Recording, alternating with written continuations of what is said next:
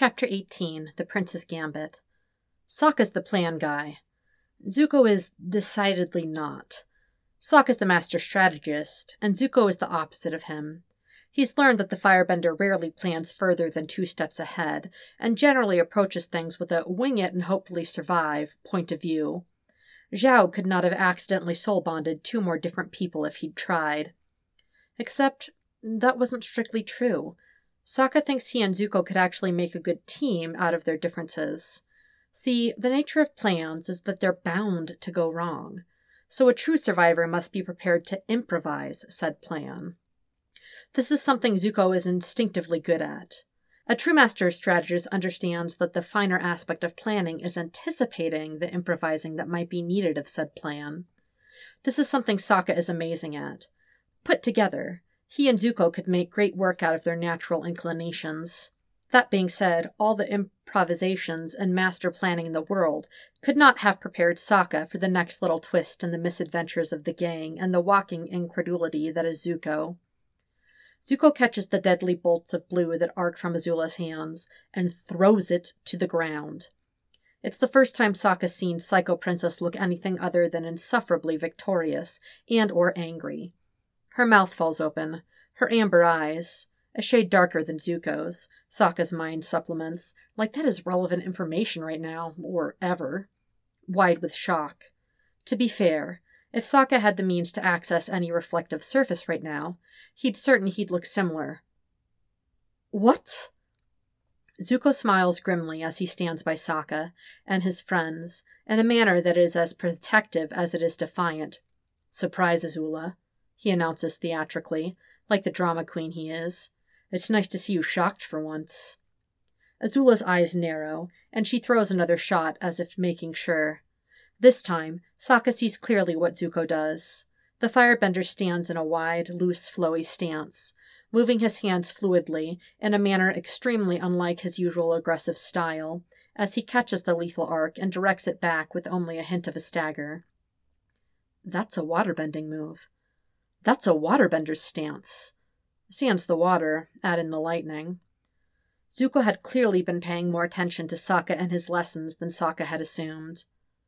I see, Azula says, like that one demonstration told her everything she needed to know. Zuko had said she was a prodigy, not just in firebending, but wickedly smart in general. Sokka hates that he has to agree with the assessment. Her eyes flicker between Zuko and Sokka. Looks like both of you have picked up new tricks. Her tone turns back to mocking, like she'd never been ruffled in the first place. Without warning, she zaps another shot. This time, it's not a focus bolt, but a large arc in their general direction. And Sokka yelps as he feels the heat of it cinch his skin, even as Zuko catches and redirects it. The movement is noticeably more difficult this time, and Zuko's already loose stance breaks. It's then that Sokka notices the blackened fingers. As I thought, Azula says, her tone self satisfactory. Every time you do that, you get hurt. To collective alarm, Zuko doesn't disagree. She attacks again, and Zuko redirects again, but he's thrown back several feet. So, all I have to do to win is to keep going until you break. Azula finishes, tossing her hair. I just have to wear you down. Zuko! Sokka darts forward, maybe to catch him by the shoulders to steady him, maybe to pull him away. But Katara's firm hand on his forearm stops him. No, Sokka, she hisses. Do not step there. There's too much unstable energy in the air right now. Sokka knows what she means. He can feel it too. The way the air crackles with static and the promise of violence. Where was Aang? Maybe an airbender could do something to diffuse this. But he can also feel through the soul bond a ghostly sensation of throbbing pain radiating from the center of his chest, and new stiffness in his fingertips. And Azula's next strike promises to be harsher. Zuko, get out of the way! Zuko shows no sign of having heard. Even his motion this time, while fluid, have a certain mechanical quality to them. Nothing like the dynamism that Sokka has grown used to seeing. Every time Azula strikes, Zuko counters, but falls back, and they're forced to fall back with him. Further away is the sound of Zhao shouting and someone fighting him, presumably Aang, but Sokka's ears are ringing with sound, and Sokka's fingers are tingling with pain. Every time Zuko redirects a splinter of Azula's lightning, he feels a quick searing agony through his entire system, gone as quickly as it comes, but leaving him breathless nonetheless. It's brief, but potent enough to leave an excruciating impression after. He wonders how Zuko's just standing there and taking it. If Sokka's feeling phantom shocks of pain, what's going through Zuko's body every time he catches Azula's spark with little more than his fingers? That can't be healthy for anyone's nervous system, right? Then he catches sight of the streaks of red dripping from Zuko's forearms, and alarm intensifies back with vengeance. Spirits! Sokka can't take this anymore. Zuko! Sokka yells, Stop it! He tries to reach out through their soul bond, needing to tell the guide to leg it out of there. They'll find another way out of this. They always do. But when he stretches out through the mental connection, ghostly fingers tugging at the bond, Sokka's startled to find he can't reach Zuko. It's like there's a fog around Zuko's mind that Sokka can't get through, a heaviness like dragging his feet through thick snow.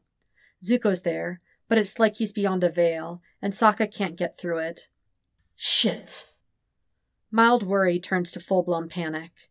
Zuko redirects another strike. This one's bigger than the last, enough to send him staggering. Sokka lets out a scream through his teeth when he feels the aftershock of that blast up his spine. Sokka! Katara reaches for him, Sokka waves her off, because he's fine. Fine. What's a little lightning? She should be worrying after the jerk, not him. Then Azula's next cackle is followed by a thundering shot that brings Sokka down to his knees, and the scream locked behind gritted teeth turns into a real one. For some seconds, he's not aware of what's around him, only concentrating on breathing through the pain, pain, pain lancing up his body. Somehow he feels rather than sees Zuko glancing his way, then it's like something clears, because he can hear Zuko's thoughts clearly again, all his emotions boiling over like water left to steep for far too long in silence. Sokka! Instead of just standing there and taking it, Zuko finally, finally moves out of the way. Logically, Azula's lightning should hurt, but Zuko doesn't feel it. Uncle always fretted whenever Zuko disassociated, Pain serves a purpose, he'd said. It tells you what needs changing. Granted, he'd been talking about the pain he'd felt from watching modern tea making back then, but Zuko had understood for once that the analogy referred more to Zuko's tendency to get lost in himself. Zuko knows it isn't healthy. Zuko also can't control it. It shields him like a drug, and he welcomes the numbness to the pain. Azula shoots him again, but Zuko can't feel anything. He sees the red streaks as blood begins to drip down his forearms, but he doesn't feel it. He catches each live wire and sees the crackling path pass from one extended finger to another, but he doesn't feel it, and it's strangely liberating and freeing all at once. Then he realizes Sokka! Sokka can feel it. Sokka's flinching, falling back with every step, writhing because he can feel the pain that Zuko successfully separated from himself and that's all it takes for Zuko to crash himself back to the present. He can see the clear amber of Azula's startled eyes when, instead of catching the next lightning strike, he evades it. Sokka's ears are ringing. He's panting harshly and concentrating on just how to breathe. In, out. In, out. When the soul bond thrums, the pain cuts, and Zuko's suddenly there, pressing into his side to support him up. Sokka instinctively reaches out and pulls the firebender into a half embrace, ignoring the mottled spots of black and streaks of red that stand out against pale skin. Zuko goes completely still, but Sokka ignores it for a moment in favor of heaving great gasps of relief. You scared me, he tells the firebender through their soul bond, strangely relieved to find his words getting through, unlike the fog Zuko's mind had been in earlier. Don't do that again. I can't. The air to their left explodes in a crackle of flame and electric sparks. Zuko yanks Sokka back, using his own body as a shield for the aftershock. He spins around, an urgency to his movements that hadn't been there before. Can you waterbend right now? Zuko demands, gold eyes blazing into Sokka's. Sokka's hyper aware of how close their bodies are pressed. I. What? Zuko? Can you waterbend or not? Zuko's voice lowers to a hiss, fingers digging almost painfully into Sokka's shoulders. Yes or no? Y- yes, but what? I didn't magically lose the ability in the last five minutes. Stranger things have happened, Zuko muttered. And yeah, Sokka will give him that, but still. I'm about to do something reckless and stupid, and when I do, I need you to grab Aang and Katara and run, okay? What? I'm not leaving you! You have to. No! Sokka shouts, well aware that their respective anger and confusion is amplifying each other's through the soul bond, but not in the mood to care or back down this time. We can't get separated, remember? We're soul bonded! And like fuck was Sokka going to leave Zuko back in the hands of the family that had never wanted him anything but dead. Sokka. Two warm hands grip the side of Sokka's face, forcing him to look into Zuko's eyes. We don't have a choice, Zuko says fiercely. Their soul bond thrums with the force of his conviction. Azula's orders are to kill me. If she gets Aang as well and brings him back to my father, it's all over. Sokka stares at him for a heartbeat. This was it then. The once crowned prince of the Fire Nation had declared his side in the war, whether he was aware of it or not. Then we cover for Aang and Katara to escape. Sokka can't identify the rising swell of emotion in his chest. Maybe. If they both somehow survived this. I'm staying with you. Azula will kill you, Zuko grits out, if Zhao doesn't take you first for his own means. We'll face them both together, Sokka insists. I'm not leaving you, Zuko. You've been facing things alone long enough. Zuko exhales, and Sokka knows he's close to giving in. That's when the ground between their feet explodes.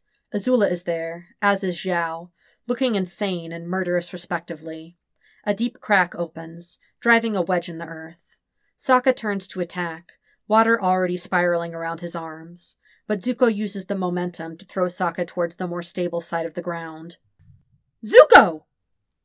Gold meets ocean blue. Go! Get out of here! If it was possible for a mental voice to crack, Zuko's did. I'll be fine! Then, as smoke rises and Zhao shouts something unintelligible, Zuko slams his mental barriers down. After the relentless background thrumming of another's thoughts, the sudden silence should have been welcome, but all Sokka can feel and think is wrong, wrong, wrong, wrong, wrong.